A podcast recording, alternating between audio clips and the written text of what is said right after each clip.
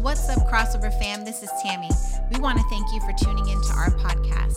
God has been moving in major ways in our community, and we're so glad that you get to be a part of it. We pray that this message encourages and inspires you to live out your calling in Christ. Enjoy this week's message.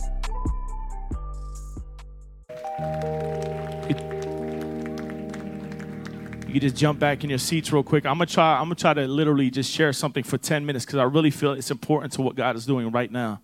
You hear me? Uh, we preached uh, last week on advancing the mindset, advancing mindsets, and I'm I'm gonna just jump in this thing. So bear you know bear with me real quick. In Romans 12, 2, we talked about this. Do not be conformed to the pattern of the world, but be transformed by the renewing. Say renewing renewing of your mind. Then you'll be able to test and approve what God's perfect, pleasing will is. And we talked about our thought life last week, right? We talked about how we're thinking. What are we thinking on? What are we dwelling on? The scriptures talk about think about what is honorable, pure in Philippians 4. And the Bible also talks about that we battle against, we don't battle against flesh and blood, but principalities, rulers of darkness that try to get in our thought life right? The world wants to lie to us. The enemy's constantly lying to us. The question is, are we agreeing with what he's saying in Jesus' name? We can't agree with the lies of the world. We can't agree with the temptation and the lies of the enemy. And I love this verse. It says this As a man thinketh, so is he. You could put she in there as well, right? However we're thinking, we become that. And so we got to make sure that we guard our minds. We got to make sure that we guard the way that we think. And so last week we talked about how we think, and this week I want to jump in to the next point, and it's how we think about ourselves. How do you see yourself? Like, I believe what God was just doing right now, and I even said it, it was almost prophetic, is how do you view yourself? Do you view yourself as God sees you? Because a lot of us, let me just be honest and real, because I dealt with this for a long time, is we try to strive to be noticed. We try to strive for attention. We try to strive for people to like us. Because a lot of, in a lot of ways, a lot of us are insecure based on things that have happened in the past. So we cover up our own insecurities with the what we do. Right? And we strive to be noticed. We're like, we're, we're, we're seeking out things and affirmations from people, men, women, and all the way down the line. We're looking for to be affirmed in what we do. And if somebody doesn't affirm us, we get upset and we get mad and we get angry. I love what it says in Romans 12.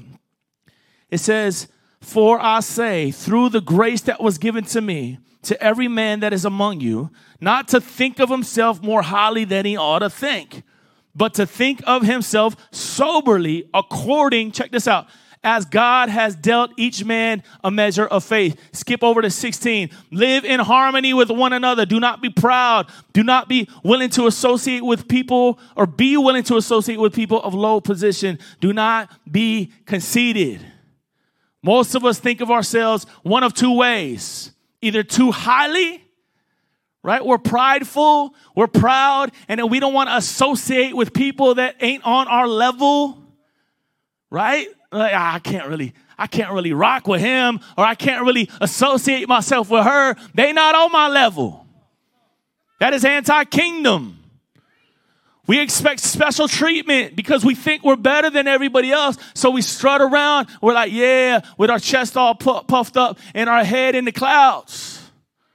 And as disciples of Jesus, we can't be too prideful.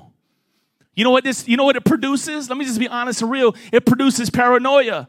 What do I mean by that? It's like we're so self-aware and self-absorbed that we think everyone is out to get us. When our head's in the clouds, all of a sudden it's like, oh, they don't rock with me. I'll see that. You know what I mean? Like, I, they a hater. They drinking the haterade. I heard that before. They out to get me. They out to hurt me. Oh, they talking about me. That type of thinking comes from when you're prideful. You get suspicious. You don't, you stop trusting a lot of people because everybody's out to get you or everybody's out to get your finances or everybody's out to get your platform or everybody's out to be like you. And it's not even true because we view ourselves as we view ourselves. We hurt people because inside, deep down, if we, if we want to get real with ourselves, we're hurt. We become victims in our own mindsets, in our own thinking. And we start to judge everyone else's intentions and actions by the way that we're thinking. And so we got to be careful we don't think of ourselves too highly. The flip coin of that, the flip side of that is we can't view ourselves too lowly either right? We, we, have, we, we can't see ourselves as oh we're just nothing or oh you don't understand. I, I you know i was born into this type of family or i'm always going to be nothing. I'm useless. I'm insignificant. I'm ugly. I'm too fat. I'm an outcast. I'm a i'm all by myself. I feel rejected. We have all this low self-esteem. Jesus doesn't want us thinking that way either so we got to change the way we think about ourselves. We need to understand that we're not better than anyone else. We're not worse than anyone else because the reality is, if you pull the blanket off of every person's life, everybody got stuff. Everybody got things that they're dealing with. This is the reason why we need to pick up our cross every day and follow Jesus. Come on, somebody. Let's just get real. None of us have it all figured out, but He does. That's why we follow Him. Please don't just follow, you know, listen, there are awesome men and women of God, and praise God for that. I strive to be as good as I can be as a man of God, as a husband, as a father, but I fall short. I am not the one who hung on the cross. I am not the one who rose from the dead, but He is, and I'm following Him. That's the reason why I can say, Follow me, because I'm following Him. If I was following any other person, please leave from me and, and go follow Jesus. John had his own disciples, right? John was baptizing in the name of Jesus. But then when Jesus showed up, you can read it for yourself. When Jesus showed up, John told his disciples to go follow him. Listen, go follow Jesus. That's why we're here.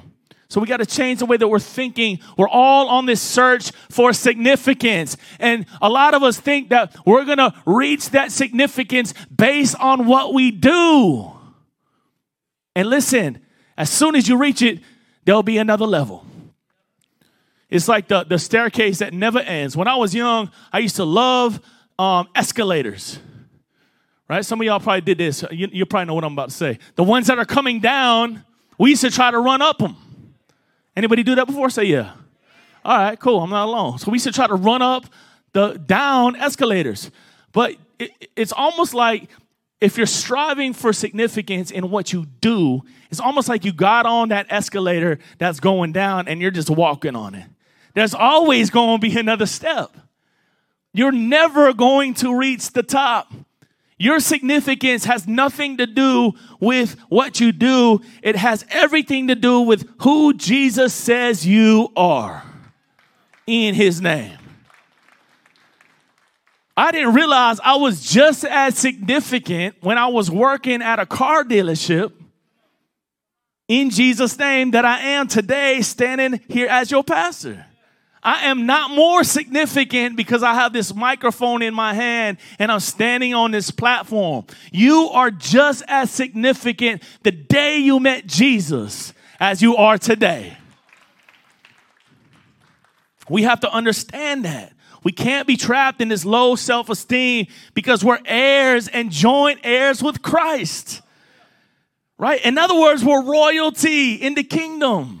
You got to see yourselves as that. I'm not saying go around talking about, oh, I'm royalty, I'm a king, I'm a queen. Some people talk like that. I'm not knocking them. But listen, sometimes we could get a little prideful. We got to be careful how we talk, right? It should make us feel good about ourselves. And should, we should understand that we're not alone. But it should also cause us to be humble because the reality is none of us deserve it. None of us deserve it. So we got to change the way we think about ourselves. And my next point is we have to change the way we think about other people. We got to change the way we think about others. We're two to see each other as family in the kingdom. See, you get to pick your friends, but you don't pick your family. That's a word for somebody. We get to pick our friends, but you don't get the opportunity to pick your family. You're born into it. And so, if you understand the way that salvation works and you understand the ways of the kingdom, you're actually grafted into the kingdom through the bloodline of David, which, which gets down to Jesus. Jesus adopted me and he adopted you. So now you're part of a bigger family. And you don't get to pick your family. And so when you look around the room, this is your family.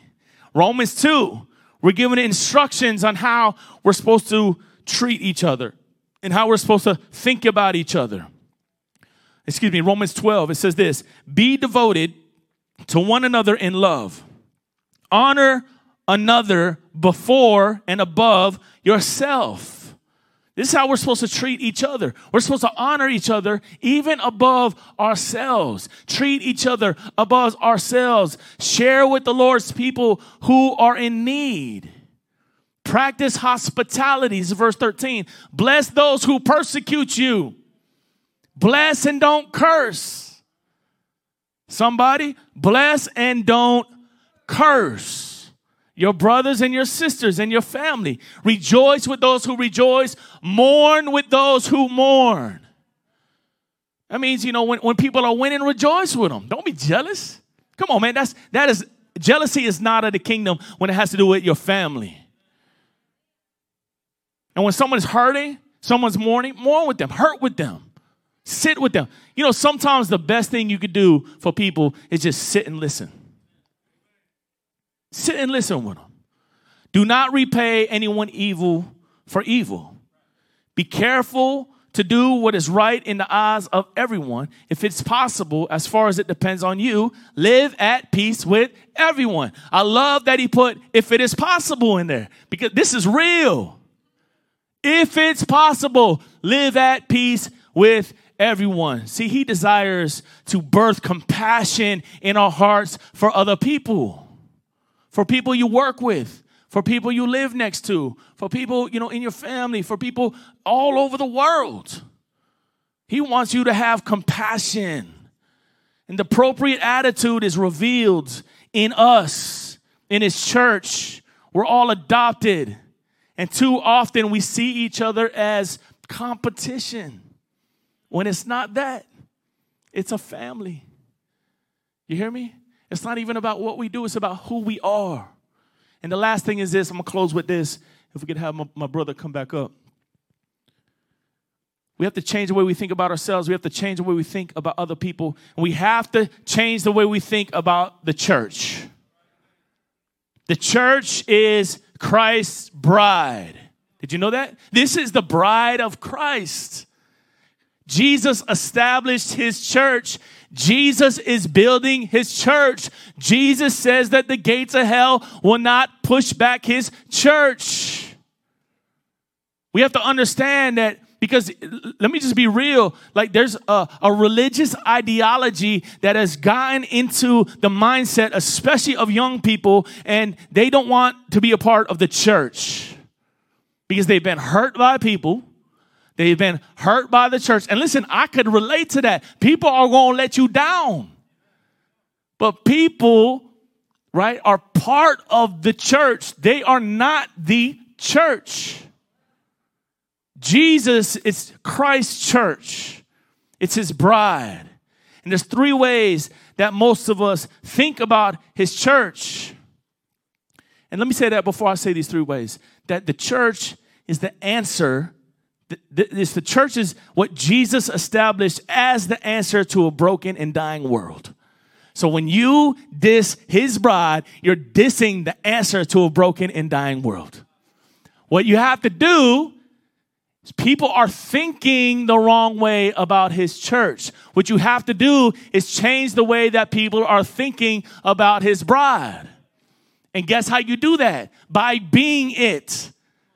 By being the example of the church by walking out the fullness of what love and compassion and grace and mercy and community and family really look like in Jesus name. So there's three ways that most of us think about church. One is we come to church out of obligation because we're supposed to come to church, right? I've always come to church, and that's the way I was raised. So I'm always going to come to church. And it has to be more than that, it has to be bigger than that. Or some of us come because we need like, you know, that maintenance. And there's nothing wrong with sometimes having maintenance, right? Some of us come because it's Easter time. Because it's Christmas time. And this is what we're supposed to do on Easter and Christmas. Or I need a little bit of a of a tune-up. So I'm a, I think I'm gonna go to church today. Or we think like, you know, it's just optional. We'll come whenever we feel like coming. And listen, I'm not talking about the Sunday morning church. See, some of y'all thinking like, oh, man, what? what? I don't. Is he talking about me for not coming every Sunday? Nah, it's, it's not about the Sunday morning gathering. It's about like real community, real gathering around the word. The word. It happens around your dinner table. It happens at Starbucks. It happens at your job. It happens all over the place. But we see church as, you know, the, the, the, the one gathering a week. You got to change the way you think about it. Listen, this is important. I'm not saying don't come to this. This is it. This is where you get refueled, revived in order to go out and be the church. The church doesn't just happen for one hour on a Sunday. Listen, we are His church. We are His bride. We are His ambassadors. We are His witnesses. We gather in order to scatter in Jesus' name. We have to understand church is bigger than what happens right here on Sundays when you realize that men and women have died for your right to be able to gather in Jesus' name. Listen, we don't gather, we gather around Jesus. We gather around the risen Lord Jesus. We gather around His Word. Please don't worship me. It's not about me, it's about us. Together, we could do anything that we can do. When you realize what people have given up from the disciples, listen, the disciples were so in this thing that they literally were murdered. Think about that. To this day, thank God for our nation. We have the liberty to, to gather. There's other nations where people will die. People will go to the grave doing what we're doing right now. That's real. I'm not sharing that to scare you. I'm sharing that to show you how privileged you are. There was a video that came out a few years ago. Those men on the beach. They took their heads off. But they could have saved their life. You know, you, you know how they could have saved their own life? By denouncing Jesus. They could have just denounced Jesus, received Allah, and they, their life would have been spared. Yet, they knew what was on the other side. They knew what was on the other side, that Jesus wouldn't leave them on that beach. Their bodies were left on the beach, but they went to live with the Father. They went to a place that we call heaven. They went to be with Jesus. And so when we realize the church is bigger, greater, when people start talking about the church, we can not necessarily be, be, be prideful and correct them, but we could talk to them in love. We could change the way that they think about the bride of Christ. How many of y'all are married in here? Married, married men, women, raise your hand up. Listen, put your hands up. If, if somebody started to talk about your significant other, your wife or your husband, I mean, they were just bashing right in front of your face, you'd probably get angry and upset. You'd probably be like, hey, do me a favor. First of all, don't ever talk about my wife that way. Or don't ever talk about my husband that way. That's super disrespectful. You might get upset, you might get angry, emotions might start, you know, flaring through your through your heart. It might even get to the point where you might want to get physical with that person. Because you love your spouse so much that you'd fight for them. Listen, this is, we are the bride of Christ. We're his bride, we're his significant other. And he's with us today. But the greatest news is he's coming back in person. Did you know that? Like, like he is coming back in person. And so the scripture talks about we got to every day look up for we never know the day or the hour where Jesus is going to split the sky and he's going to come back onto this earth to redeem his kingdom for what it was supposed to be. Meanwhile, me and you are his bride, and we're advancing his kingdom every single day. So we have to change the way we think. We have to change the way we see ourselves. We have to change the way that we think of others. And we have to change the way we see the church. Listen, it wasn't, God knew that every single building in the world, listen to this, every single building in the world, this has never happened in the history of the world. Every building shut down in 2020. Did the church shut down? Because it's bigger than that. God left every leader, pastor, missionary. In 2020, every single one of us had to rethink a lot of things. He knew. But I believe this in the season that we're in, and the season that is to come, that God is going to raise up his bride in the midst of chaos, in the midst of war, in the midst of darkness and evil, the bride of Christ will rise up in the middle of that as a lighthouse, as a beacon of hope, as a city set upon a hill.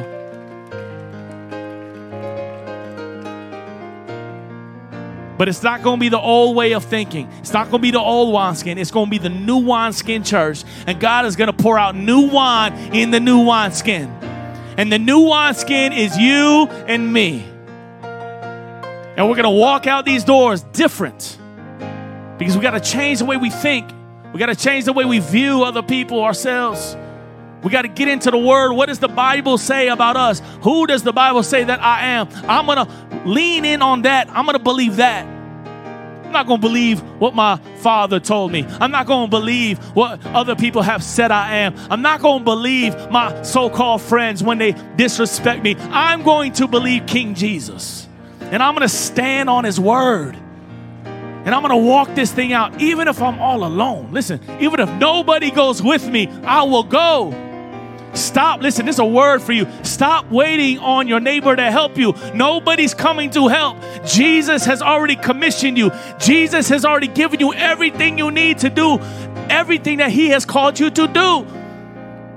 There won't be another Jesus to come. He has already come. He has already paid the price. He has already risen from the dead. He lives in you. So stop being the victim. You are victorious. I'm gonna say it again. Stop blaming other people. You are victorious. Greater is He that is in you than He that is in the world. Listen, we wanna help. I'm not saying that in a bad way. But everybody is doing what God has commissioned them to do. Beautiful thing about the church is we can lock arms and do it together. And when everybody's walking in their call, everybody's walking in their anointing, that's when we're unstoppable. We're doing this together. God is uniting his bride. for an end time harvest. And I want to be part of that harvest. Right? We can do it together. Let's pray. Father, I thank you for your church. I thank you for every person that is here today, God. I thank you for fresh encounters, fresh in feelings, Lord Jesus, of fuel and fire and, and Holy Spirit. Thank you, God, that we could change the way that we think and we could advance mentally, Lord God, by, by thinking on what you say, thinking on your word, thinking about your goodness and your grace and your mercy, thinking about the good things that you're doing.